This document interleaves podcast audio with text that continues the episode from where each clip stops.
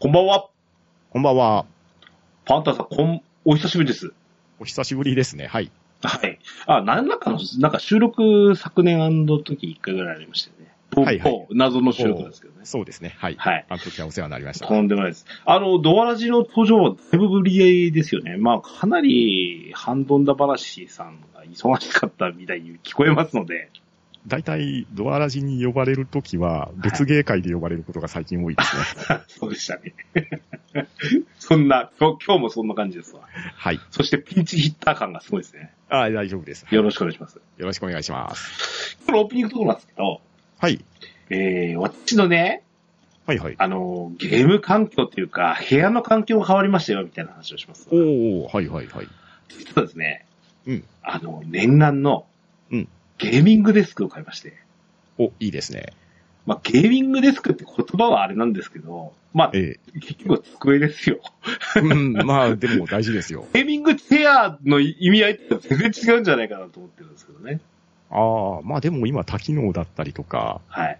パソコン置きやすくとかね、はいいろいろありますもんね。これもうちょっと綺麗にしたら、私、ツイッターにでもあげようかなと思ってるんですけど、今日はね、一応、まあ、見せてもいいかなっていうんで、まあ、パットンさんには今、さ今ほど写真をお送りしたんですけど、はい、拝見してます。はい。あの、もともとね、あの、なんていうのかな、パソコン1台しか置けないようなパソコンデスクを使ってたんですよ。なるほど。で、あの、徐々にこうなんか、機能拡張っていうか、少しずついいような環境にしたいな、なんて思ってて、うんうんうん。前にデスクトップで使ってたものなんで、うん。あの、キーボードのひ引き出しトレイみたいのがあるんですよ。ああ、はいはいはい。ありますね。ところが、今使ってもう、かれこれ6、7年の相棒になってる PC っていうのはノートなんですね。はいはい。これノート置けないんですわ、これ。ああ、なるほどなるほど。その引き出しの方にはね。はい。ああの、置くと、こうほ、パソコンははみ出す。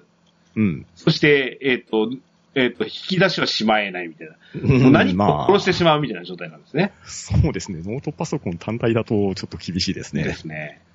で、えー、まあ、それちょっと若干回収しようかなと思って、まあ、で、かなりパーソナルなか環境をと思ってて、えー去年か、あのー別のちょっと大型のモニターをお拡張しましてですね。はいはい。で、HDMI で、こちらの方に、あの、ディスプレイをこう、うんでかくして、なおかうんうつんうんここにスイッチをつないで、みたいな感じで。ああ、なるほど。で、使ってたんですよ。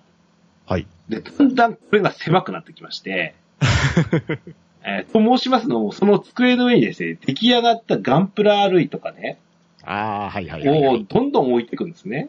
うんうんまあ、狭なって狭な って。うん。でどんどんどんどんこう、これが、あのー環境が、こう、狭苦しくなってきまして、ええ。で模様替えとともにですね、ちょっとあの、デスクが欲しいな、なるほど。ということで、あのー拡張した次第でございますよ。はい。で、つきましてはですね、うんま。ずあの、部屋にですね、ベッドが置いてあるんですけど、はいはいはい。あのー、かみさんと2台ベッド並んでるやつをこう1台横にずらして L 字型にしまして、ほうほうほう。で、そこにこう、この、おーそこを取り囲むように、この、えっ、と、新しいゲーミングデスクがやはり L 字なんですよ。ああ。 90度コーナーという。いうかね。うんうんうんうん。、で、それをこう置いた形にしまして、うん。もうなんか、完全に自分の城みたいになりました。ですね。いい感じですね。で、あつきましてはね、もう、ここに、まあ、引っ越して十数年経ってるんですけど、はい。ベッドなんて動かさないじゃないですか。まあ一度置いたらなかなか動かさないですよね。ううんん、まして窓際とかさ、うんうん。掃除とかしないじゃないです か。まずそこからですよ。ああ、まあ確かにそうなりますね。うん。で、えー正直ね、窓際、なんか結露するんですね、寒いんで、うちのね。ああ、そっか。はいはいはういん。ちょっとカビもかなりこう、浸透してしまうような。うんだからそれき、かなり綺麗にするに、えー、ちょっとね、あの、半日ほど要しまして、はいえー、掃除が終わるか否かぐらいで、ちょうどそのデスクがつついたあたりで。というわけで、あの、設置したって形でした。いや、思わぬあの、部屋の掃除もできてよかったなと。で、えっ、と、モニターを、まあ、置きまして、 はい。で、今回、その、前回、その、ノートパソコンのその、引き出しの方に、うん。言うならばディスプレイを殺してたんですよ。ああ、なるほど。わかりりますかねあの、ノートパソコンを180度に開きまして、はいはいはいはい。ほいで、あのーうんと、画面の方を、えっ、と、うん拡張モニターの方だけに映すと。うん、要するに、ノートパソコンのメインモニターは使わない状そう、況にしてキーたっボーてことドですね。と、かあのー USB ととその辺しか使ってないよっていう。なるほど、なるほど。まあ、これはこれでね、あの、悪くなかったんですけど、うん。やっぱね、やれるなら、うん。マルチモニターにしたいなと。ああ、デュアルモニターは便利ですよ。うん。いうことで、が一番、その、何、やりたかった理由の一つでして。うんうんう。うんん。これが、まず、か、できて、今ちょうど今収録してるんですけど、はいはい。片方に、えっ、と、スカイプ。うん。うん。で、片方に、えっ、と、録音用の OBS の画面を出してですね。うん。これが今まで画面が狭かったせいで、うん。そのダブルでできなかったんですね。うんうんうん。もしくは先週の収録なんかもそうなんですけど、その、えっ、と、テキストベースなんかを見たいときに、ウェブを、あの、画面を表示したいっていうのをしたいんで、はいはいはいはい。そんなことができるようになったので、うん。すげえ環境良くなりましたよ。ああ、これは作業効率上がりますね。そうそう。あの、編集一つでもそうですよね。うん。ですね。片方にさ、あの、編集画面をおでっかいのに置いといて、片方に音声ファイルの一覧出しといて、うん、うんうん。パパパパッとその、なんでしょう、ここ、あの、えっ、と、この BGM 持ってきてとかが、う一目瞭然で、もう開きっぱなしでいいので、うん。なりますね。全然すごい楽ですもん、これで。うんうんうんうん。なので、うん、この辺のね、環境整備的にはとても良くなりました。うん。うん。うんで、えー、あとはね、周りにその、何ですか。ガンプラもちょっと置いてるんですけ ど。これをね、あの、実はちょっとなんだろう、も模型のスペースうん。なんかも確保したいなっていうことで、うんあまりとこう、どちらかさないようにね、ななんとかしてみたいな。あと、ほんと完全に趣味のものばかり置いてますよね。うんうんうん、ホテイグッズだったりとか。ね。あのーごちゃつかせないようにと思っておりますが、うん うん。うん。まあ多分、どんどんどんどん増えてくるでしょうね。というわけで、あの、うん、なんか念願の、こうなってくると、うん。もうちょっとしたいんですよ。なるほど。で、次の野望なんですけど、はいはいはい。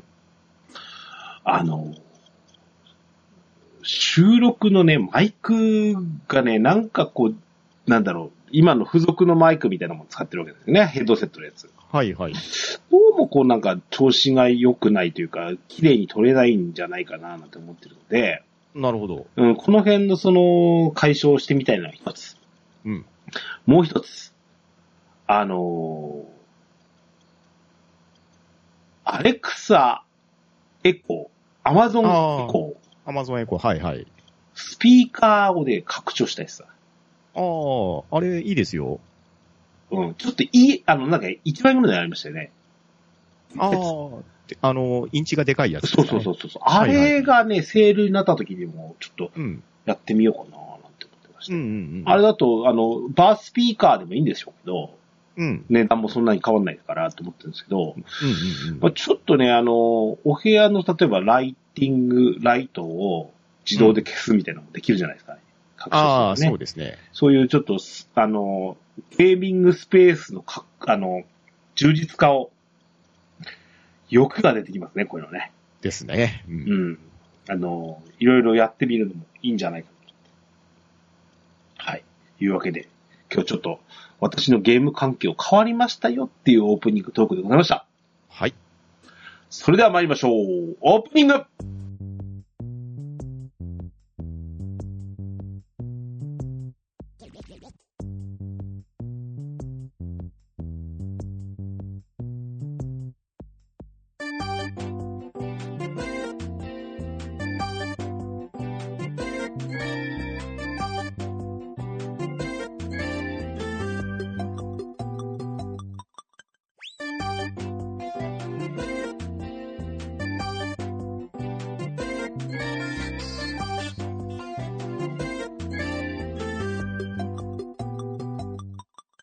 始まりました DJ ケンタスのドアチャックレディオ第365回目でございますこの番組は私 DJ ケンタスとパンタンがインディーゲーム月風までにリメイクのプレイをもとにブルアブスタジオキーセッションにアストルティア全土のみならず全国のドラクエ10プレイヤーとゲームファンにお届けしたいゆっくりまったりと語り倒すポッドキャストです改めましてパンタンさんこんばんははい、こんばんは。よろしくお願いします。よろしくお願いします。そうね、あの、ぶっちゃけ、つなぎの回ですわ。なるほど。はい。まあ、今、いい一、あの、別芸会というのを言ってもいいかな。そうですね。はで、い、ちょっと、今日ここで話さないと、うん。もうちょっと、しばらく喋ることないかもしらんなと思って、なるほど、なるほど。滑り込みでこれ入れました。はい。はい。今日ちょっとお付き合いいただければと思うんですよ。はい、よろしくお願いします。何を喋るかというと、先ほど、おーね、あのー枕で喋りました。うん。えっ、と、月空まで、はい。うん、これの、おーお話をしたいなーなんてことですわ。はい、はい、はい。で、俺も正直このゲーム、え今日このラジオつなぎになっていましたけど、え。うん。ぶっちゃけつなぎのつもりで買いましたよ。あ、なるほど、なるほど。うん。ところがところが、うんびっくりするぐらいハマりまして、うん、面白いですね。あの、えっ、と、なんでしょうか。2日、3日ほど、うん。若干の寝不足ぐらいに なる。でも気持ちはわかりますよ。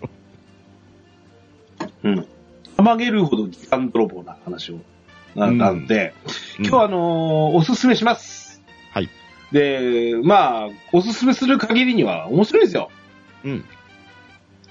あのー向きむ、不向きってのはあるとは思わんですが、うんです ね。若干覚悟してくださいねっていうなとるこほろど、もなる含めほど。て、今日はちょっとお勧めしたいなと思います。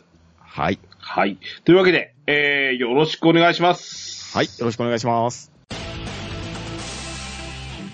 DJ ケンタロスのドアラジ。はい、本編でございます。はい。えーっとね、まずじゃあ紹介からいきますわ。はい。はい。えーっと、まずあの、テクス風までって言えばなんですけど、うん。えー、もともと、えーっと、ファミリーコンピューター、ファミコンで出てました、あーゲームでございますよ。うん。えー、まあ、ウィキペディアから引っ張りましたけども、ジャンルはアクション RPG。はまあはそうですね。発売元、コナミ。はい。えっ、と、代表機種はファミコン、まあ、う Windows、Wii、Nintendo 3DS、ん Wii U。まあ、これ、うん Wii と、この辺はあれですね、ババーチャルコンソールですね。。うんはい。いうことで、あの、この原作のね、はいはい。月風までなんですけど、はい。これってやられました昔。あ、やりましたよ。小学生の時ですけど。 俺友達がね、であの、当時、あんまりこう、ファファミコンが得意でなかった、あの、アクションが得意でなかったって言ってもいいかな。ああ、なるほど。ええなので、あのーそういう意味では、なんか、なの、あのー友達のうちでね、やってんのを見せてもらったりとか、これおもろいわって言ってて、やって、やってる友達を聞いから話を聞くと、みたいなうん。話ぐらいで、実はね、あプレイしたことなかったんですよ。あ、そうだったんですね。うん。で、あとはその当時からなんですけど、ええ。あの、えー、ナムコの、源平東馬伝ですか。そうです。ええゲートマデンっていうのがもうなんか、あの、隣のお兄ちゃんがゲーセンでやってるっていうのを聞いて、うんうんだもんですから、あの、そちらと被るんですよ。どうみんな、まあ皆さんそうでしょうん。間違いなくそうですよ。うん。なもんですから、あのーこう、その月風までっていうものが、ちょっと、どんな感じなのかなっていうことを、実はあまり知らないんですよ。こんなゲームだなぐらいな感うん、ああ、なるほど、なるほど。じ。うん。なもので。えーで、今回その月風までが、うんあの、リメイクされた形。はい。リメイクっていう、完全に違うものですけどうね。ん。あの、モチーフを使って別芸作りましたって感じですね。はい。というわけで、実はあの、えっ、と、ドアラジ上では、ドアラジ上えっ、と、イヤサガさんの方です。はいはいはい。えっ、と、ニンテンドーダイレクトインダイレクト。うん。 うん。の方で、えっ、と、前回、前々回と、いう形の、その、えっ、と、回で、えっ、と、ご紹介したのが初めてだったのかなうん、されてましたね。なので、えー、あの時からお俺はかなりこう興味持ってて。うんうんで、特にあの、なんか、まあ、アクションではあるんですけど、うんその、ローグライクはい。で、なおかつ、メトロイドバニアと。うん。うんそうもですねう、俺の。好物ばっかりじゃないですか、みたいな ゲームなわけですよ。はい。なので、もうこれはもう、実は、うーかなり前からうん。プレイしたいなって思ってたやつですね。なるほど、なるほど。はい。いうことで、えー、これが、あのーおーようやく、その家庭用機としてデビデビューしましたよと。うん。はい。いうことです。はい。で、えっ、と、一応今、現状としては、えっ、と、任天堂スイッチと、はい。スチーム。はい。これ、プレイステーションとかも出るんですかね、そのうち。そのうち出そうですけど、現状まだ2機種のみなんですよね。。ね。うん。で、えっ、と、スチームに関しては、1年ほど前からもうこれやってたんでしたよね。そうですね。21年の5月14日からうんアーリーアクセス開始ですね。アーリーアクセスでの販売だったんですね。そうですね。はい。そうか、そうか、そうか。いうことで、えー、ようやく1年まで経たない、一応経たない形で、えっ、と、うん正式リリースとして、えー、任天堂スイッチ版が出ましたっていうことでした。はい。で、もともとこれは、あのーコナミのライセンスではあるんですが、うん。どうやらインディー作品らしいですよね。ってことですね。もともと有志が、あの、月数までもモチーフでこんなの作りましたけどっていう話をして、うんコナミさんに持ち込みをしたら、うんこれを、いや、じゃあ、あの、うちの完全に月数までとして、月数までブランドとして売りましょうよとうん。いう持ちかけられ方をされて、販売も完全にこの、コナミの形で出たっ出ましたね。はい。ていう形でした。はい。うん。えーっ、とね、で、えーっ、と、これ覚えてますけど、前回のその任天堂ダイレクト。はい。 2月の10日でしたっけかうん。2月10日でしたね。でした。で、えっ、と、まあ、これ、今年の新作を発表しますみたいな。うんうん。夏だの、年内だのっていうような感じで、えっ、と、あのーゲームばかり、一応ご紹介してたはずなんですよ。はい。で、この月数までは、えっ、と、任天堂ダイレクト終了後、え即ダウンロード開始ですみたいなことになって、うん、そうでしたね。あ、わかりました、買います、みたいな感じで。 でしたね。うん。はい。あのーで、お俺なんですけど、あのーま、あの、スイッチって割と携帯してるんですよ。はいはいはい。あの、お仕事のバッグの中に見えて、こそうんなるほどあのこ、あの、忍ばせてまして、はいはい。で、即実はあの、えっ、と、スマホをフェザリングモードにしまして、おー、なるほど。ダイダウンロード開始です、もう。遠用を出かける直前から、も なるほど、なるほど。う。うん。で、えっ、と、もう、まあ、そんなに容量も大きくないので、うんサクサク終わりまして。うん。うん。で、お昼休みです、まず。 もう、いつも、あの、食事が終わるとですね、ええまあ、大体こう30分ほど、こう、チート倒して、お昼寝するんですね、こう、駅を養うために。ええそれも、こう、なしです、こう今回。で、プレイ開始ということで。うん。まあ、今だから正直言いますけど、うん。 1時半までしちゃいました。めちゃめちゃハマってるじゃないですか。うん、やばいな、これ、と思いな思いながら。 うん。まあ、で、しかも手探りですからね。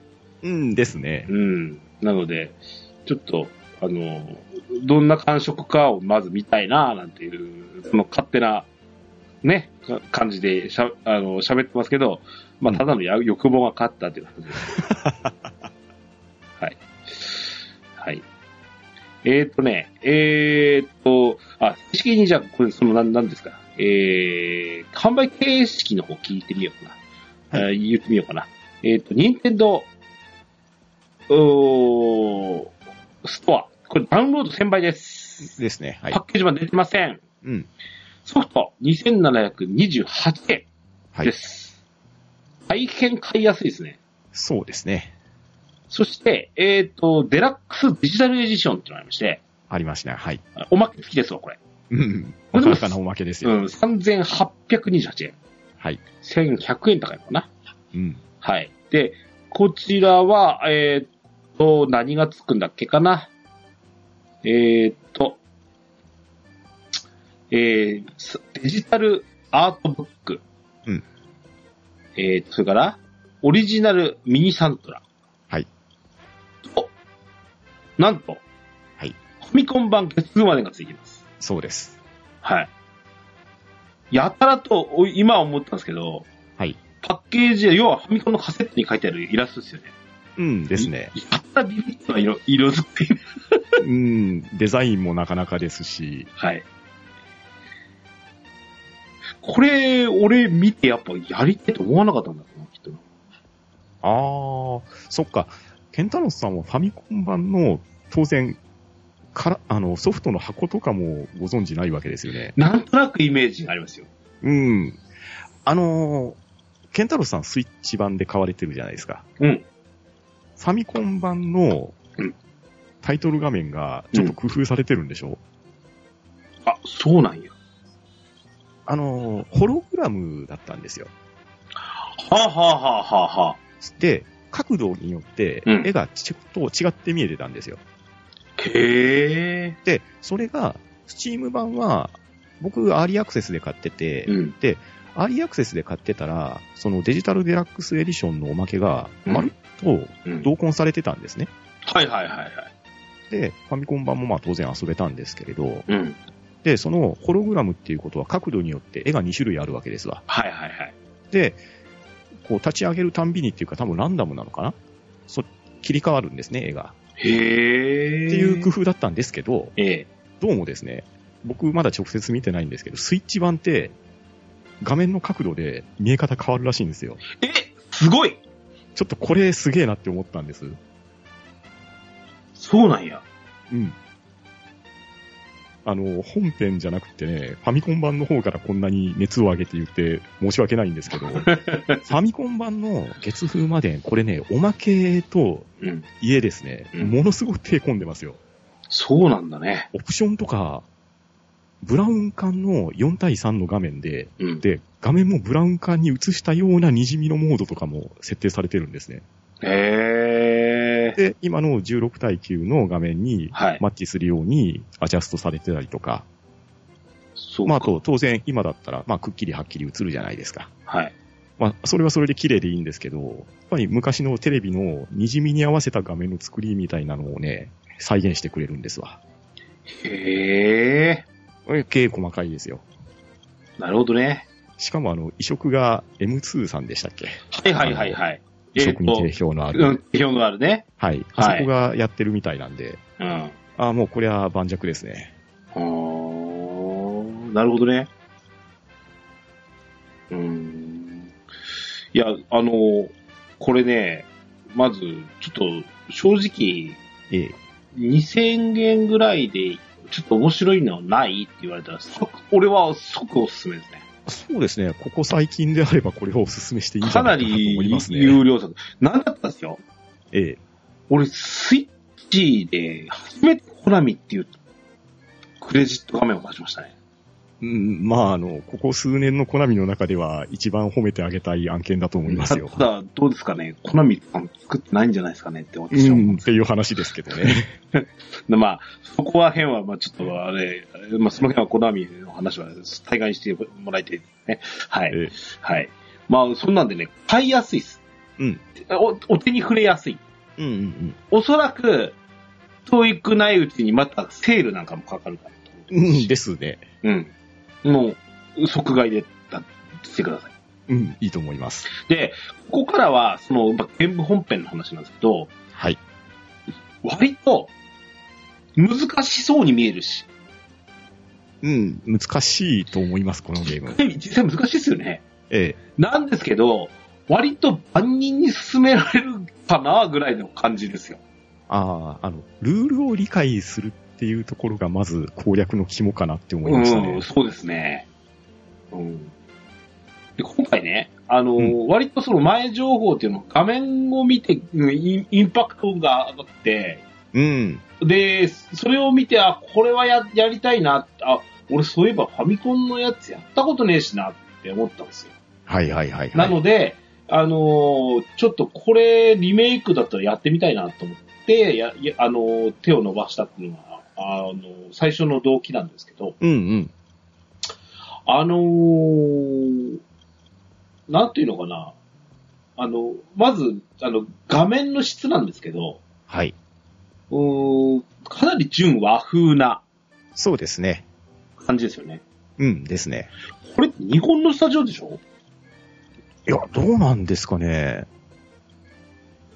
違うんかなちょっとスタジオまでは僕も調べてはないですけれど。これ、海外にで作ってるんだったら結構驚きなんですけどね。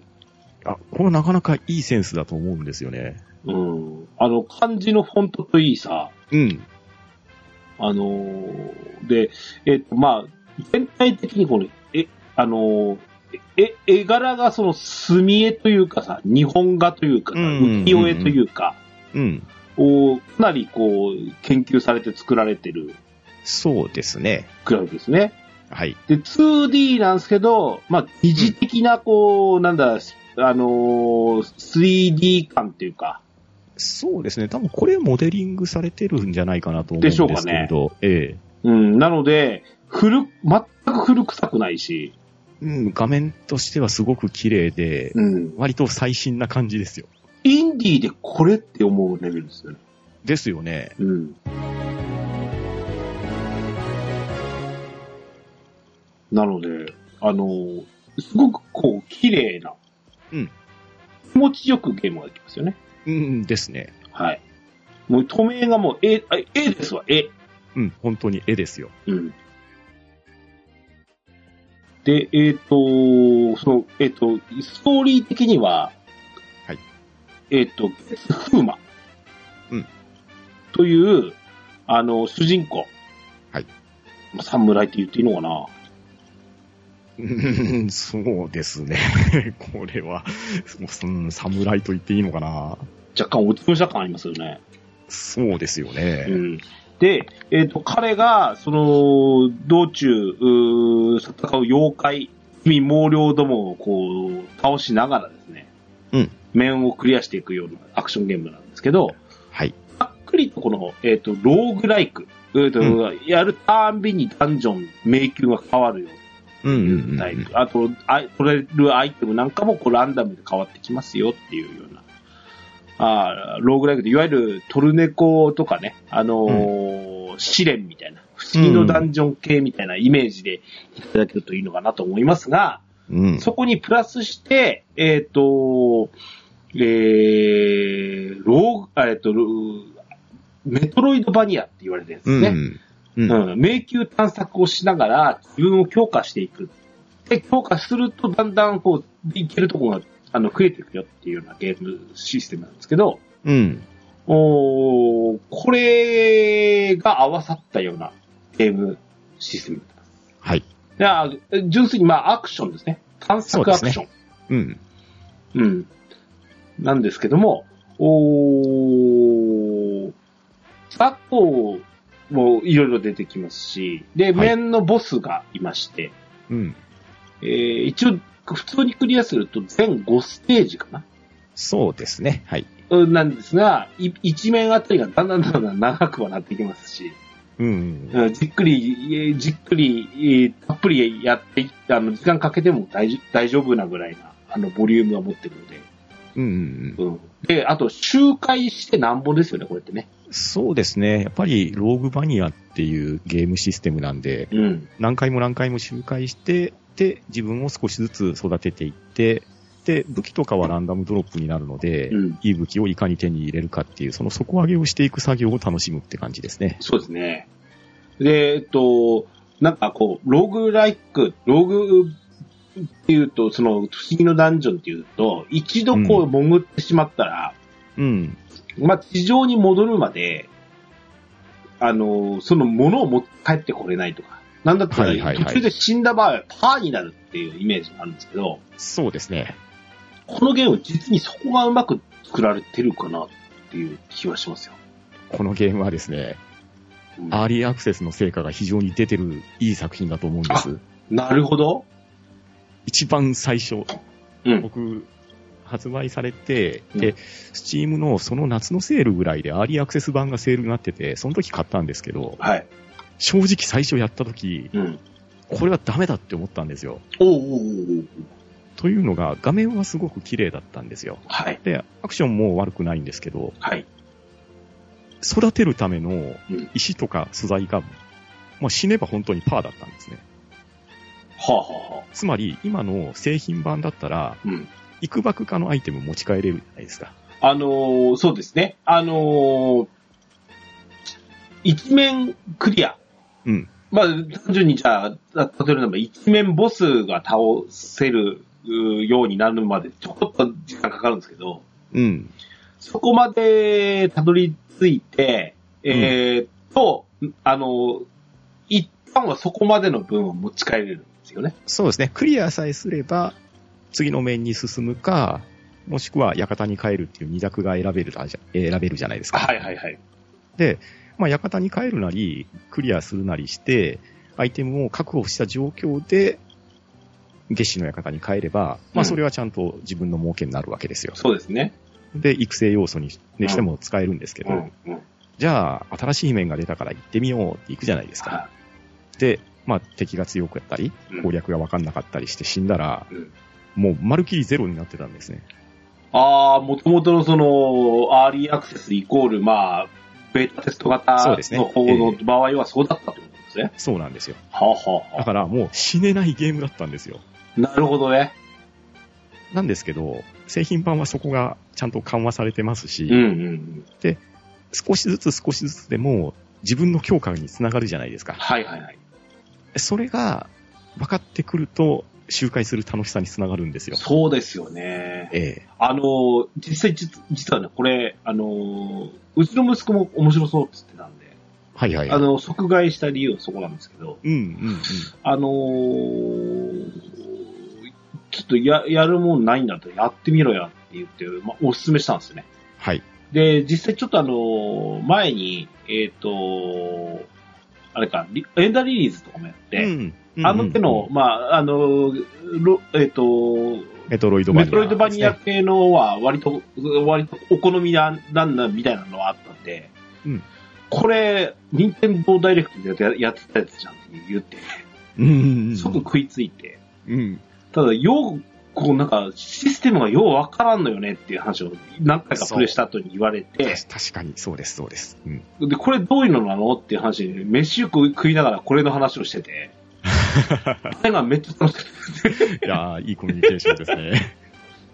あ、そういうことなのねっていうことを分かってからは、やっぱ周回、とりあえず頑張って一面をクリアするような、 うんからつけていくと、だんだん進めるようになってくるよって話したら、そうんっからの飲み込みは早かったですね。ああ、さすが、若いっていいですね。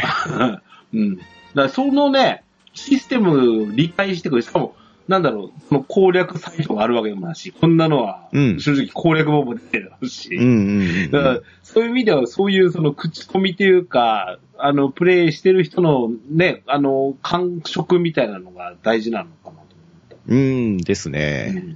ですそんなのが、えっ、と、ちょっと、あの、プレイ、最初の、あの、ファーストインプレッションというか、はい。は、そんな感じでしたよ。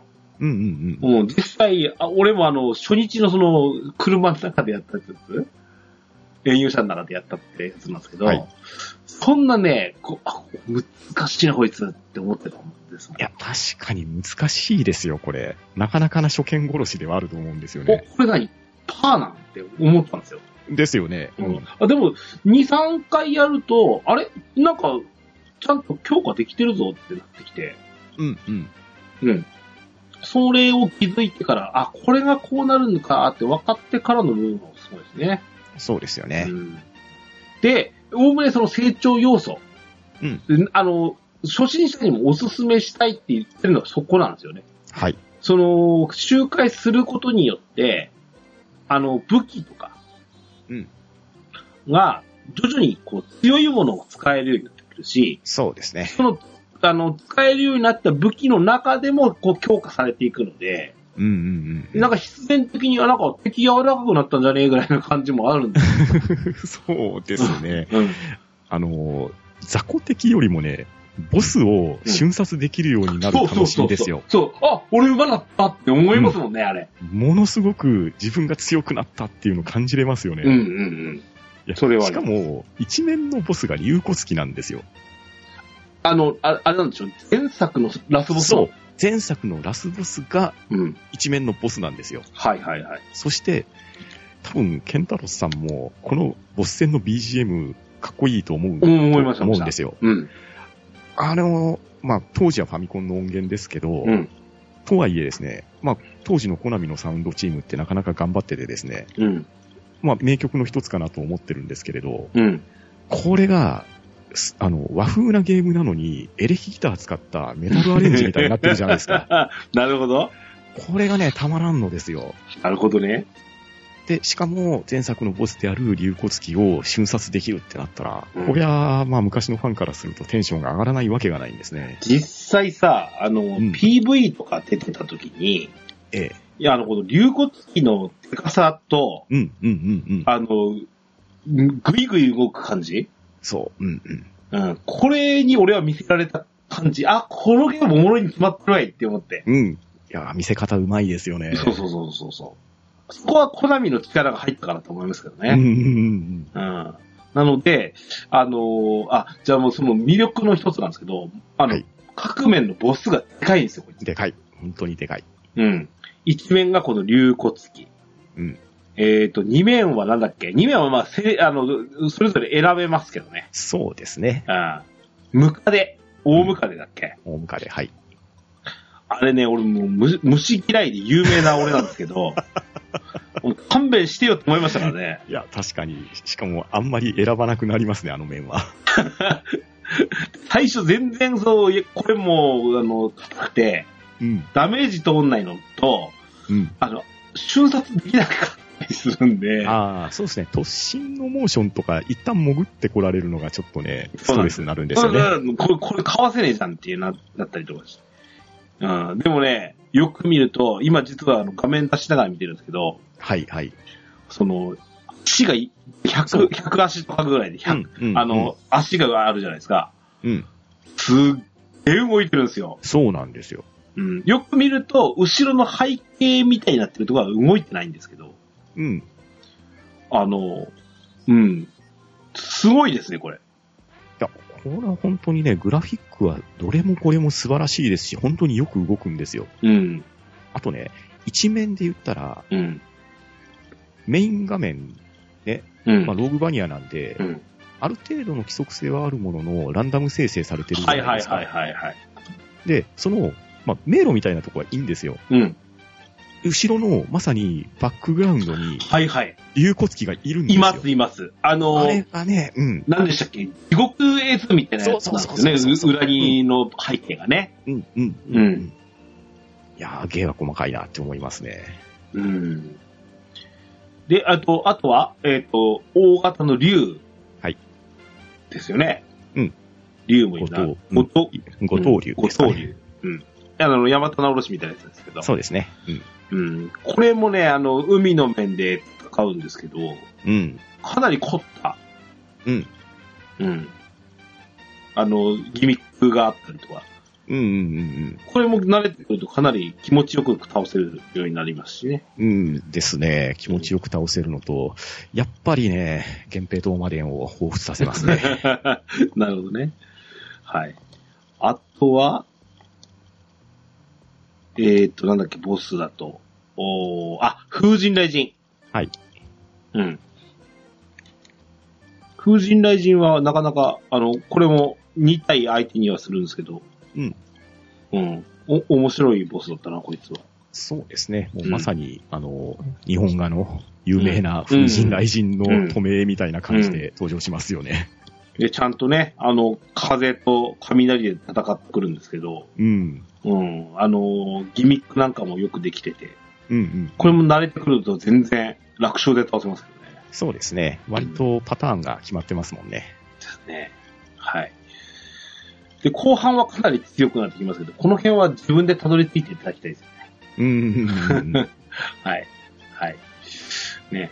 そうですね。あと、そんなとこかな、ボボスの話。はい。あとね、そのフィールドの、まあ、あのー探索についてなんですけど、うん。その、今、せっかくじゃないボスの話したんで、その敵キャラクターの話はいはい。実にその、敵を一体一体どうやって倒していくかみたいなところを、うん。あのー考えないと、こいつ苦手だなっていう敵をやっぱできてしまうんですよ。そうなりますね。えうん。こいつの、あの、攻撃いやらしいなとか、え。うんう。うんん。あの、いうのがあったりするので、うんなんかなんとなくなんですけど、その、今、今じゃあ敵対してるこいつをどうやって倒そうかみたいな、うん若干パズルというか、詰め将棋というか、うん。うん。そんな感じ、できれば一対一で、あのー食らわないで倒そうとか、うんうんうんできるだけボスに体力を温存していこうかとか、うん。うん。そういったところをちょっとこうなんか考えつつもあのプレイしてくるので、うん。その、で、そこにその、えっ、と、成長要素というか、強さが上がってきたり、もしくは体力が増えたり、うん。武器が強化されたり、そういったところで、うまくその敵倒せるようになってきて、えー進めるようになってくるよっていう。で、ちゃんとね、あの、プレイの、なんだろう、前回死んじゃったり、食らったりしたっていうのが、あの、自分の、なんだろう、経験に生きるじゃないですか。そうですね。ここよね、やっぱり。うん。うんうん。ああ、この間前回のプレイを、その、初めて行った面だったから、あいつからしこたまやられたわとか。うん。うんん。そういうのをちゃんとその反映できるっていうのもあるので、うん。徐々に徐々に間違いなく進めるようになってくるんですよね、これ。そうですね。やっぱり、ゲーマーの究極はアルゴだよっていう名言があるんですけれど、はいはいはい。敵のアルゴリズムをちゃんと学んで、それを回避する術を身につけていくっていうのが、うん。ただただね、自分が強くなって俺強えじゃないっていうのが、このゲームの肝だと思うんですうんうんうね。んうん。あの、なんですかね。あの、難易度も最初は2つから選べるのかな。そうですね。はい。あの、イージーなんですけど、うん。決してイージーでもなくて。ああ、そうですね。うんというかね、上がり幅がすごいですね、これ。そうですね。ええ。あの、ただ、イージーだから、あの、全然ダメかというとそうではなくて、イージーモードを、えっと、修練者でしたっけか、最初。あの、修練者モードだと、あの、真のエンディングまでまだたどり着けませんよっていう話なんですよね。うんうんなので、そのぐらいですよね。うん。うん、まあ、そうですうね。ん。ただ、敵の配置も甘いし、うん。あのー簡単にそのイージーかノーマルに上げただけで、いやいや、お前絶対ここにいなかったじゃん、この敵っていうようなそう、そうなんですよ。配置がされてたしね。はい。なので、あのーただ、その、いや、じゃあ、ノーマルでやったらやっただけ、ちゃんと、持ってこれるアイテムとかうん。が、あの、明らかにイージーより良かったりするので、そうですね。難易度が上がれば上がるほど、うんいいものがドロップするようになりますね。だからまずはイージーの、おーモードを、まあ、うん一周クリアできるぐらいになってくると、徐々に、うんあの、あ、このゲーム、これで進むんだって分かってくるわけなんで、そうですね。まうず、一番簡単なモードでルールをつかみながら、そうそう話をまずなぞってもらいたいってとでこすろねですよね。。で、最初のうちなんか、うちの息子にも勧めたんですけど、最初のうち、その、竜骨機うん。一面ボスやっつけたら、うん。そこで戻れって言ったんですよ。ああ、その方がいいと思いますよ。うんええ無理して次の面進まないで、うんだからその、竜骨機の面だと、あの、一周多分20分ぐらいに回れるようになってくるから、うん。なあのー何とりあえず洗いざらい取りながら、一周あそれをあ10周もすると分かるからってって。うん、うん、うんうん。そんなんで、だんだん強くなってきたところで、あの、自分の向く武器とかも分かってくるし、うん。なので、そうやってなんか攻略を自分で見つけていくこともできるかなっていう、そうですね。う。ん、ところもあるし、うん、なんかその、やっぱ見たことのないゲームに触る面白さみたいなのもあるかなっていう気がします。うん、うん、うん。まあ、先に行くにつれて、うんマップ上のギミックも増えてきますし、敵もいやらしい敵がどんどん増えていくんでで、すね。あのね、うん。あの、俺比べるのがあれなんですけど、はいはい。あの、前にドアラジでもちょっとあの、一回紹介したんですけど、同じ手のやつで、うん。ドセルズってあったじゃないですか。ありましたね、はい。これもね、面白いんですよ。うん、うん、おーで、こ、こいつは、いや、実際当たりのゲームですし、うん。うん。あの、バージョンアップも未だにし続けられてるところ見ると。そうですね。追加 DLC とか出てますそうもんでね。す、そうです。あのてかしかも追加 DLC も500円で別にね、っていうう、んうんうんうんもっと儲けなさいよと思うぐらいなんですけど、うん。なあの、実際、そんなんで、あの、成功例ではあるんですけど、うんいかんせんね、本当に 信じちゃいけないというか、うんうんう持っん。て帰ってくる身が少なかったりする、あの、一周だったりするんですけど、はいはい。よくで、あのー比べるべくが、その、俺はその、えっ、と、この、デッドセルズと、うん。ハデスなんですよ。ああ、そうですハデね。ス、まあ、見た目的には全然この 3D で、っていうか、その斜めスクロール、クォータービューっていう形なので、うん。全然ゲーム性は違うものの、うんうんあのゲームも、ちゃんとその持って帰ってくる、一周が無駄にならないシステムだったりするんですようん。ね。そう、そうですね。あの辺の、その、ああ、ちゃんと目的を持って一周クリアできたきたわ。うん。ああ、持って帰ってきて、この武器のこの強化をできるようになったわ。もしくはうん、この武器が解放できたわっていう、目標を持ってできるっていうのが、この二つのゲームすごく良くて、そうですね。ヘッドセルズはかなりその部分ハードだったんですよ。うんうんうんうん。で、あとは、その割とザコがいやらしい。 はいはいはい。うん。なので、あの、逆に、あのゲームは、あの、や、倒せないっていう選択肢すら出てくるぐらい。ああ、月風までもう行き着くと倒さないになりますね。いや、そうでした。俺も全滅させたろうと思ってましたよね、ずっと。未だにそうですけどね。のーまず、一番優しいモードでエンディングを迎えると、うん。そうすると今度次上がれるわけですよね、難易度が。うんうんうん選択肢が増えてきて、うんうんで、さらにもう一段上がると、うん明らかにドロップアイテムが良くなるんですよ。そうですよね。俺も今、あの、実はハードでやってるんですけど、え明らかに一周持って帰ってくる量増えてえますもんそう、ね。増えるんですけど、うん。ただ敵の上昇率も相当強いんで、強い。一戦に、いわゆる雑魚的に一戦かかる時間っていうのが結構かかるんですね。そうですね。となってくるとですよ、うん。ダッシュで駆け抜けていって、うん。で、ボスに行って、ボスは瞬殺できるんで、うん。それで、ボス報酬で、こうね、底上げのアイテムとかを狙うっていうプレイに行き着くとなるんですよ。そうか、そうか。そういう考えもあるのか。ええなんか割と確実にコツコツも大事かなと思ったりして。そうなんですけど、ただ、一発自己死っていうのが結構ね、一番難しいものはあるんで、あるね。うん。それを回避するために、いかにボスに、もう最短距離でたどり着けるかっていうムーブを考え出すんですよ。なるほどね。でそれができてくると、確実に底上げ自体は進んでいくので、うん。うん、もう本当に何百周したかわかんないぐらい、あの、流骨機は倒したような気がするんですけれど、うんで、ある程度攻略ルートが分かってきたら、一面と最終面は固定なんですよ。うん。で、間を何面選ぶかっていうところが選択肢委ねられるんで、うん。自分が攻略しやすいとか、うんボスにたどり着きやすいとかっていうところをセレクトするようになってきますし、うん。で、最終面は飛ばす。4面で帰るっていう。あ俺もそうしてます。わ。うん。うん。多分、行き着くとそうなると思うんですよあね。の、うん、武器の全開放とかするまでは、それの方が、それ集まるしなって思うし。うん。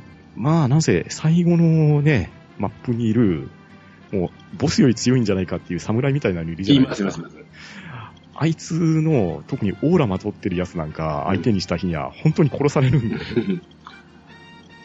最初のうちはね、うんあの、あの、成長要素っていうのは、うん例えば、あの、触媒力を伸ばすとか、うんうんうん。あと、持って生きる回復薬そうですね。回復薬を最重要で僕は挙げましたね。そうですね。俺も最速で割と、あのーちょっとかなり最後の方は、うん。あー最初なんか2便しか持てないんでしたっけなそうですね。そいつが最終的に7便持てるんですね長。津持てるようになる。うん、はいそれこまで強化してくるとかなり、あの、要は生存率も上がってくるので、うんうんうん半ばご利用しもできるようになってきますし、そうですね。うん、最終的にはその生存率が上がる意味ではそちらを伸ばした方がいいんじゃないかなっていうのはあるので、そうですね。底上げ要素としてはそこが大事でしょうし、あとはね、このゲーム特有のあのグラディウスシステムのパワーアップですよ。うん、うん、うん、あれ最初意味わかんう。なんかっわたかんんでねえすなけどと、そこだね。気づいたら、あ、グラディウスだってうんわかうん思い出すんですよね。で一周するとってなると、何これって思いましたけどね。そう、そうなんですよ。あれなんかメタ戻ってないってなりますよね。うんねしばらくはね、あの、なんだ、3つは強化、3つは強化して,、してね。そうですね。まあ、慣れる前までは生命力上げるのが多分攻略はしやすいと思うんですけど、うんうんサブ武器強化がなかなか侮れないですね。そうですね。あの、結局、ある程度までいったら、ほとんどあんまり体力強化が意味なくなってくるので、うん。 5000超えたあたりかな。そうですねぐ。らいから、もう、武器強化の方に強化するとか、うん。ちょっとあの、あの、回復減ってたりしたら4つまで取って、回復薬をちゃんと満タンまで持って、みたいな。うん、そうですね。そこはしますね回復薬キープするか、まうあんもしくはコナミコマンド使うかですかね。そうですね。えっと、コナミコマンドあるんですよね。これはコナミにちゃんとスポンサーとしてもらった部分が出てるかな。うん、はいですね。はい。あのーえっと、ゲーム中1回しか使えないんですか。うん、まあでも、回復薬1個もらえるっていうのは非常1に大回きいです。ですね。はい。はい。特に後半はね、うん。うん。なんか、無理無理倒しちゃったけど、進もうかどうしようかみたいなうんね。うんうんうんうんっていうの時に迷う、迷った時は、ちょっと、そういう、あの、裏技を使うっていうのもありかなとう思いんますし。ですね。はい。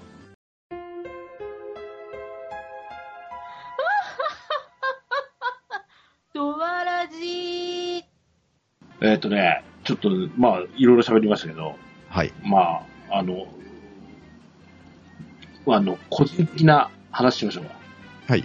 あの、おふ、あの、パッタさん、俺もそうなんですけど、武器何使ってます何を使います何がお気に入りですって話しましああ、僕はね、もう結局、鈍刀が一番強いと思います。た。どんと。一番最初の初期武器ですね。はいはいはいはい。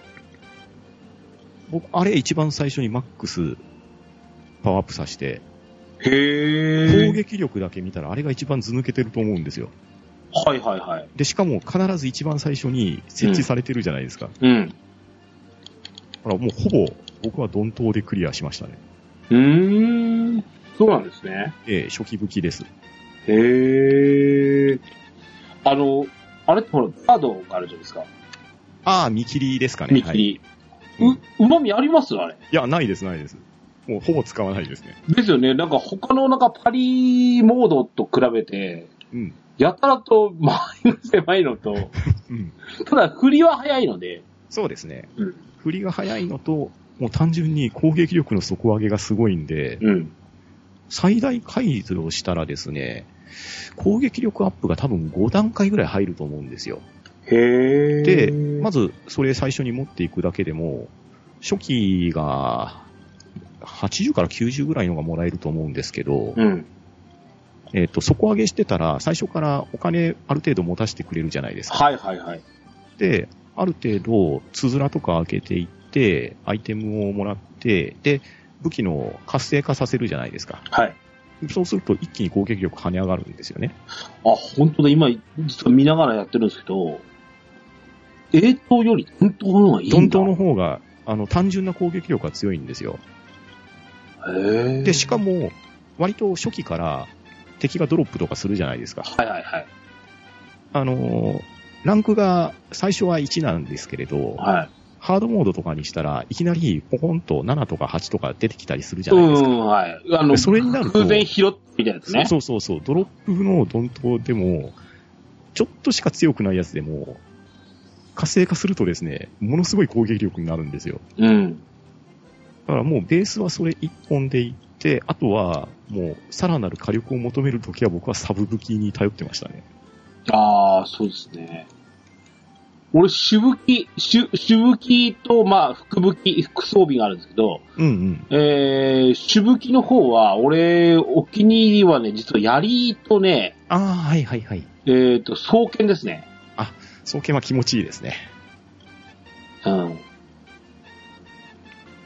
これのね、あの、うんと、踊り子かなと思うんですけど、うんうんうんうん大きのやつがあるんですけど、ありますね。うんうん。これ割とはお気に入りでしたね。ああ。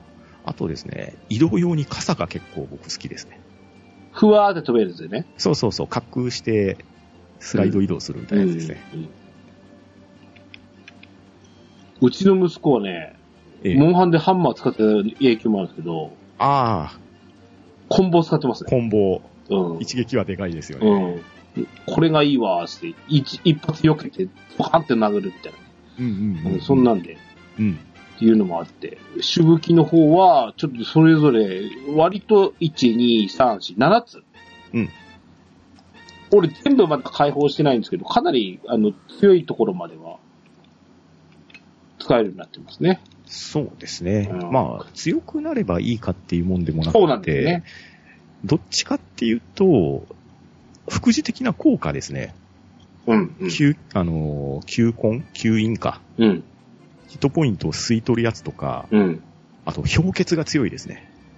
ああ、そうなんですね。あれ、ボスにも効くんですよ。はいはいはいはなので、まあ、サブ武器とかで拾ってもいいんですけど、い。うん、こうやったら、もう一方的に切れるんで、うん。氷結属性はかなり強いですね。うーん。あ、その相手に、あのーデバフ入れた上で、なんか、んあの、攻撃力が跳ね上がるみたいなのもありますしね。そうですだからね。あのそんなんもありますね。確かに、武器種が7つあって、さらにその武器種の中で強い武器と弱い武器っていうのがあるんですけど、うんうんうんうん後半のその、いわゆる、あの、図面を取ってこなきゃいけない。ね、ドロップすそうでするね図面を取ってきた上で、で、それでやっと作れるようになりますよ。そうですね。で、そそれ作れるっていうか、あの、フィールド上でちゃんと出るようになりますよっていうだけですからね、実際ね。うんうんうん。なんですけど、あのーそれを、が取れたからといって、やっぱ強化が今一つ、あのー弱いと、うん。実際そんなに強くなかったり、実は最初の初期武器の方が強かったりみたいなのがあるので、そうですね。まあう、んそれゆえ、ドントを優先的に作っていって、まあ、結果そればっかり使ってるっていうプレイスタイルだったんですけど、なるほどね。うん。ただ、これもですね、製品版は本当にもう、えっ、と、設計図がドロップして取ればうん、ちゃんと持ち帰れるようになってるじゃないですか。はい。以前それができなかったんですよ。はだから本当にもう生き延びるのが精一杯っていう感じだったんで。い や、本当に遊びやすくなってます。なるほどね。うーん。ね。あとね、やっぱ服、武器、かなり助けられてますよ、これ。いやー、福武器の使い方次第ですよね、このゲーム。でなんですけど、ええ。あの、爆弾一択しかないんですか、これ。いや僕もね、最初のプレイっていうかクリアするまでは、うんもう完全にボンバーマンでしたよ。うん。もう4尺玉をポイって投げて爆発させて、で、死ななかったら切りつけて、で、また、チャージが溜まるまでうん。頑張ってっていうので、最終面はそれでクリアしたんで、最初のクリアの時のクリア時間が2時間超えてたと思うんですよ。ああ、はいはいはいや、それぐらい、もう我慢のプレイでしたね。い。あの、俺、ダブル爆弾だったはずです、最後。あ、僕もそうです、そうです。最初クリアした時は、い右も左も爆弾持ってました。で、一個、ば、爆破させて、チャージさせてみたいなのを繰り返すんですね。ですね。あの、ボスの時はもう開幕でありったけの弾丸ぶち込むみたいな感じで瞬殺してましたね。うん。とあの、途中はね、割と銃とかもね、そうですね。火縄銃貫通しますよね。うん。攻撃力高い上に。うん。最近おげお気に入りはですね、区内。育ってくると、属性付き苦内が強いですね。うん。えっ、と、うんと、弓、爆弾、区内、巻き菱うん。で、魔法輪っていう輪っか、腕輪ですうね。ん。はい。と、火縄銃うん。あるんですけど、お俺、やっぱ、何、かなり、あの、強い敵キャラが多くなってきたので、うん。あの、救命の区内。はいはいはいはい。ヒットポイントするやつですよね。うんこれで、あの、敵にからじわじわ、あの、HP を持ってって、こちらに、きゅあの、を回復していくっていう手段。うんうんうんうん。あ。まあ、要は、回復薬の温存のためにもあるんですけど、そうですね。うんうんかなりちまちましたとはいえ、あの、こう、そういう戦法も取れるよっていうのもありますし。うん。いや、まず死なないでクリアするっていうのが、まず大事なところもありますからうんうんね。うん。ね。なので、そういうちょっとプレイの、プレイスタイルも出るよね、これね。ああ、出ますよね。うん。ので、ちょっとプレイされてみたかったのね、これどんな感じで。いや、絶対向き不向きの武器ってあるんで、ああ、まあ癖が結構それぞれありますからね。いまだに主武器の鎖鎌がどうで使うかがわからないレベルですねああ、まあ、あれは、ドラキュラシリーズにリスペクトじゃないですあかあ、そういね。うことなんですか、これ。これ、ファミコンの時にですね、うん。無知を使ってくる敵キャラがいたんですよ。うーん。それがね、漢字で死ぬに、門扉の門でシモンだったんですよ。そう。まあ、多分そう いうネタのオマージュじゃないかなと思うんあですあ、よ。そういうことなのか。そうか。ええあと、あの、すまあ、ハデスもありましたけど、うん。いわゆる、し思考。はい、はい、はい。いわゆるコテですね。うん。うん。これなんかもまあ、その、完全接近戦を挑むみたいな感じで。うん、うん、面白くはあるんですけど、うん。うん。やっぱちょっと敵に接近するのが怖いゲームなので、そうですね。まあ、うまくローリングとかを使って見切れればね、まだいいんですけどね。うん。倒しきれない時のリスクが結構そう強でいすので。うん。あと、あの、武器によってね、あの、あの、なんか漢字のね、派手に、うんあの、いえっ、と、線とかね、そうですね。崩すとかうね。ん、そういう字が出る場合とか、あの、一撃必殺で倒せる場合とかね、うん、うん、がで出すてねく。るので、こういう、あの、派手なモーション的にも面白いし、うん、エフェクトがすごい散りばまられて、で、それにも当たり判定ありますもんね。うん。ですね。そうするとなんか、あれですね、図面とか押すとしやすいですよね、これね。うん、ですです。うんなので、いやこの武器のね、武器とか、その、えっ、と、強化内容うん。の、おさっきのね、持ち、あの、持ち帰りが、のパーセンテージが増えていったりとかもできますしね。うん。うん。ですね、面白い効果入れられますし。うん、うん、うん。ですね。あとね、パンダええ、ちょっと聞いてみたかったんですけど、はい。あのーえっ、と、設定資料集あるじゃないですか。ありますね、はい。あの、おまけでついてて、おね。まけでついてるやつ。はい。これ、なかなかほら、あの、見応えがあるといや、か見、応えありますよ、これ。よく、あのーこういう感じで、あのーこのゲーム作りま、作り上げられてますよっていう感じに見えるんですけど、うん。これにさ、いろんなキャラクター出てくるじゃないですか。出てきます、はい。で、特にまあ、あの、えっ、と、女性キャラクターはいずれ、あの、うんプレイヤーキャラクターとして使えるようになる、はい。うー、レンゲ。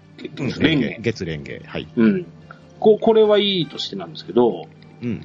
あの、他のも出てるじゃないですか。うん。あと、ラストボスになってる、うーキャラクターとかね、うん、うんうん。ありますよね。はい、はい。なんですけど、あの、巨漢のやついるじゃないですか。はい、はい、はい。これ出てこないんですかそれは見てないですね。そうですよね。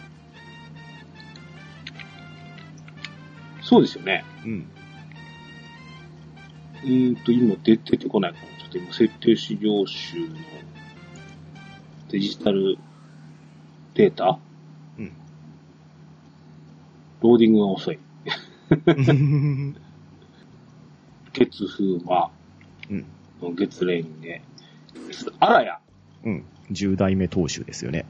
うん。これ、出てくるでしょ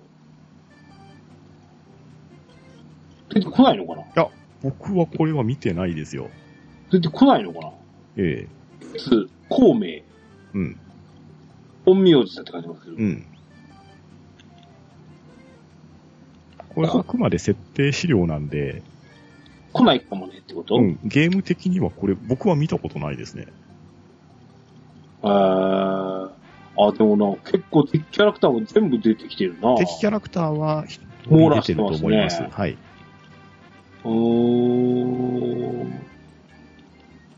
あ、えじゃあバージョンアップしないのかな俺バージョンアップを期待してるんですけど。ああ、バージョンアップするかもしれないですよね。ねうえん。なんか、そんなのが期待させるような感じだったので、うんうんうん。もっとプレイヤーキャラクター増えるのかななんて思ったんで。そうですね。月レンゲは、まあ、ランダムですけれど、出てきますよ。レンゲってはい。強くないっすよね。動きが早いですね。それ、旨味ないですよね、このゲームと。うーん。まあ、タイムアタックしだすと、レンゲを選びがちになるかなって感じですね。ああ、そうか。ヒットポイントがね、月風魔の8割ぐらいなんですよ。ですよね。せあの、初期1000ないやつが800でしたからね。えで、ちょっと攻撃力も弱いので、えうん。あれ、いつもだと、これぐらいやれ、切れば倒せるってやつが倒せないんですようんね。うんうんうでん。そのまあ辺、そうですね。あと、まあ、月レンゲ自体も強化していかないといけないんで、うん。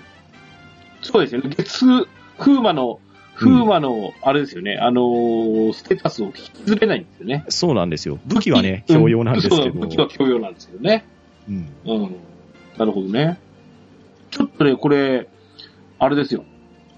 ちょっとバージョンアップに期待したいな。うん、期待したいのと、まあ、そもそもの話ですけれど、これはね、やっぱりデジタルデラックスエディションを買うべきだと思うんですよ。いうん。や設定資料集もさることながら、サウンドトラックが素晴らしいですよ。ああ、そうなんですね。これはあんまり聞いたことないな。あのーもう、竜骨機の曲と、うん。湯気月風魔を聴くだけでも価値ありますね。なるほどね。えちょっと、その辺を聞いてみようかえうん。な。あの、いや、あの、設定画集を見るとなんですけど、ええあの、この絵のまんまで、撮ってるのがすごいなと思いそまうす。そうそうそう。本当そうですよね。うん。うん。この絵のまんまで動いてるし、この絵の、あの、にあの、モンスターとかそうですよね。うんよ妖怪どもが大体このままな感じありますよね。そうそうなんですよう。ん。雰囲気持ってるし。うん。うん。ですね。いや、とにかくちょっと、おすすめの、インディーとは言いがってぐらいですね。うん、これをインディーと言ってしまうと、なかなかハードル上がりますいよや、ね。だけどね、 やっぱ、あの、去年のドアラジでも喋りましたけど、うん。インディー作品はかなりそのレベルっていうか、うん。ハイレベルなものが多くなった。いやー、多くなってますよ、本当に。代わりに、うん、多少ね、うん、高くはなってると思うんですよ。うんまあ、そうですね。その、前だと、インディーズともう1500円ぐらいでやってみてねぐらいのね、うんうんうん、うん。多少荒いけど我慢してねっていうのも結構あったじゃないですか。うん、まあ確かにね。でも、こ、ここまでクオリティ高いものを出されて、まあ、んあの、3000円までぐらいでうん。買えるってなったら、これで、あいわゆるちょっといいモデルケースなんかなっていう、ああ、まあそうかもしれないですようね。ん。あ人にやっぱさっき最初に始まった頃に言いましたけど、人、あの、ハデスもそうなんですけど、うん、うん、うん。あの、人になんか面白いのな、何やってるって言われた時に、これやってるよっつっておすすめをできるっていう。うん、うん、うん。で、ちょっとフルプライス、7、8000円ちょっと、それ、そこまでやって俺、いや、合わなかった、嫌だなって言われるのがあるじゃないですか。そうですね。そうじゃなくて、ちょっとね、あの、最初の導入ぐらいさ、あの、教えてあげてね。うん、まあ、触ってみなよ、ぐらいでね。うん、う。うんん。うんわで、あの、2日もするとね、お前から教えられた。でもめっちゃ面白かったよって言われるような、うんやつとかを開拓するとかいうのが、やっぱとてもなんかいいなと思うし、うんなんかやっぱうちの息子なんかも友達にはやっぱ、あの、やっぱ、やっぱ有名タイトルが、あの、うんうんうんある中で、うん。こういうダウンロードタイトルで、ちょっと、今やってるよっていうのを、こう、あの、これおもろいわって友達同士の口コミみたいので、うん。教えられてくるとかっていうのがやっぱあるので、ああ、高いい校コ生ミぐュらいだとニティねですね。うんうんうん。小学生ってほらね、とかだと、このなんか、情報源がね、なかなかないじゃないですか。インターネットで検索するとかもない。し、そうですよねうんうんうん自分でアンテナを立てて、なおかつ友達のとかとからそういうのを聞いてくるのかみたいな、ある、あると、なんかね、いろいろそういう、なんか広がりみたいな、うん。うん。ああー、お前から勧められたのがおもろいなってなるとね、うんううんうんうんん、ねえ、みたいな感じになりますしね。いや確かにね、自分たちが高校生、中学生ぐらいの時に、なんか、知らない洋楽を教えてもらったような気分ですよそうそうそうそう。まさにインディーってそういうもんじゃないかなと思うしね。うん、いうことで、あの、誰しもにもうおすすめできるう。うん。と思っていいアクションゲーム一本。うん。うん。あの、今日はご紹介しておきます。はい。はい。パンさん、ありがとうございましはい、ありがとうございました。とわらじ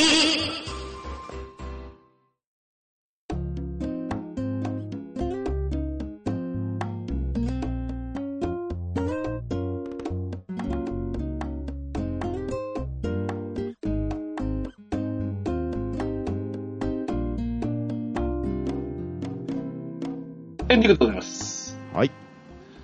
うーん、ね。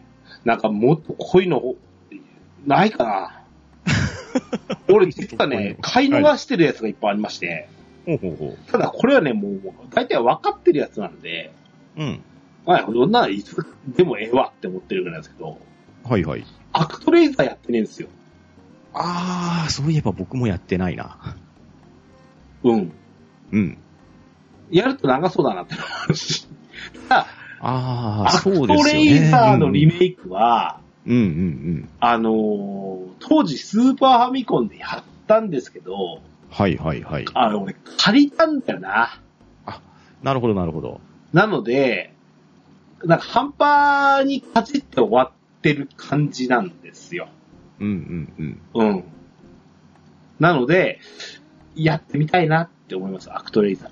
ああ、なるほど。まあ、アクトレイザーになるとね、まあ、割とメジャータイトルものうリリメイクメイクですもんね。リメイクではないよね。うんリメイクでないし、もう、なんだろう、インディーでもないしね。そうですね。あれは、公式から出てますからうん。ね。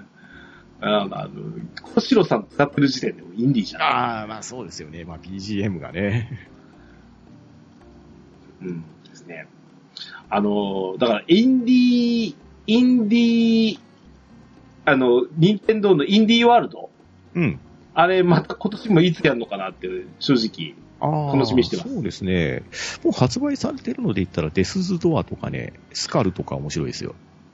猿は聞いたことあるでしょ、ええあの、頭繰り返するやつしょ。そうですそうですはいはい。鈴とはってのはい。これちょっとクォータービューのような、はこれも、まあ、ハデスと似てるっちゃ似てますかね。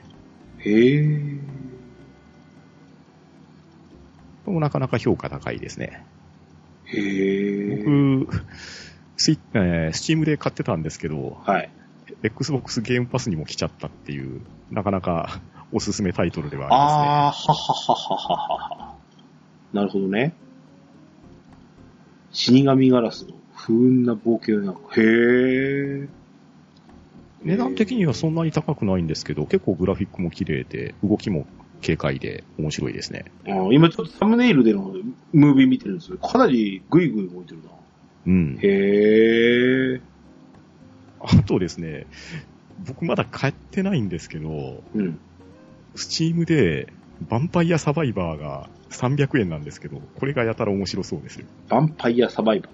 ええ画面はもう本当に昔の8ビットテイストなゲーム画面なんですけど、すごく面白いらしいですわ。いろんな人からお勧めされます。へえ。まだアーリーアクセスなんですけど、うん現状300円ですね。へえ。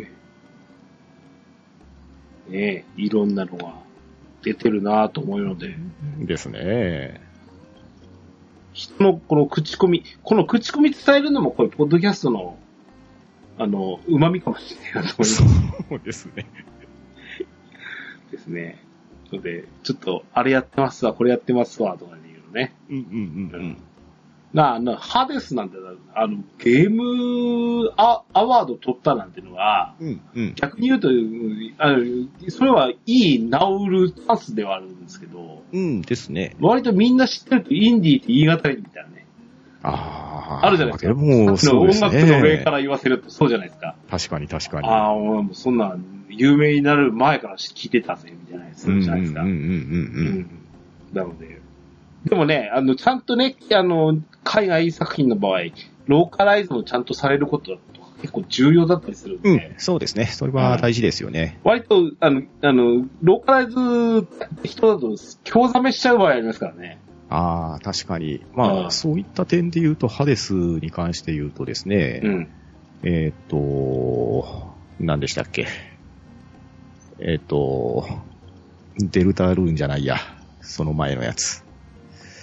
ええー、有ー名 な、有名なロールプレイングゲームっぽいやつですよ。えーっあのと、ごめんなさい、名前がお忘れです が。アンダーテールだ。ル。はうい。んアンダーテールのローカライズしたチームがハデスの翻訳したらしいんへで、え、そうなのえ。まあ、スチームで僕も実際プレイしましたけれど、まあ、好き好きはあると思うんですけれど、うん。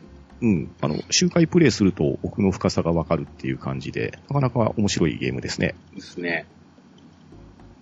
まあ、どっちも、あの、あれですよ、本当に。よあの、いたら夜中2時でしたみたいなのありました ね。 そう、そうなんですよ。うっかり寝る前にやっちゃうと、そうそうそうそう。睡眠時間削られちゃうってそういそううそうね。そう。ちゃんと、あの、戻ってきて、アイテムの精査をしてるうちに、あっと1時間みたいなね。そうそうそうありますよね。もあうの、あと何個かだけアイテムがあったら、これ強化できるから取りに行こうとか思った ら、まあ、ハデスでも体験したことを学んでなかったですね。ですね。あの、本当に今日、ちょっと時間泥棒一本、はい。お勧めしましたよ。はい。はいい。うわけで、えー、ぜひ手を足してみていただきたいですね。はい。はい、えー次回予告でございます。えー、次回は、あーと、ドラゴンクエスト10、えー、バージョン6.1、えー、DQ10TV にて、えー、6.1情報出ましたので、えー、アップデート直前というわけで、えー、お送りしますので、えー、そちらお待ちくださいね。えーと、まあ、バージョンアップ、たた希望のバージョンアップですし、ちょっとま前回からね、6.0から間間が空いてしまったんですけど、うんまあどんな感じになるのか楽しみですね。あの、はいいつ、いつものメンバーでお送りしますので、よろしくお願いいたします。お待ちください。番組へのお便りをお待ちしています。メールアドレスは、ドアレディオアットマーク Gmail.com。dowaradio アットマーク Gmail.com。こちらまでお送りください。簡単な番組の感想などは、ツイッターで、ハッシュタグドアラジをつけてツイートしていただくと大変嬉しいです。スマートフォンポッドキャストアプリ、Spotify、Amazon Music、YouTube 版はベストセレクションを展開しております。ゲームしながら、家事しながら、通勤通学のお供に、ぜひドアラジオを楽しんでください。バックナンバーもいっぱい。DJ ケントロスの DQ10 ドアチャックレディオは毎週配信です。それでは、今日も良いアストルティアゲームライフを。お相手は DJ ケントロスと、パンタンでした。またお会いいたしましょう。さようならさよなら。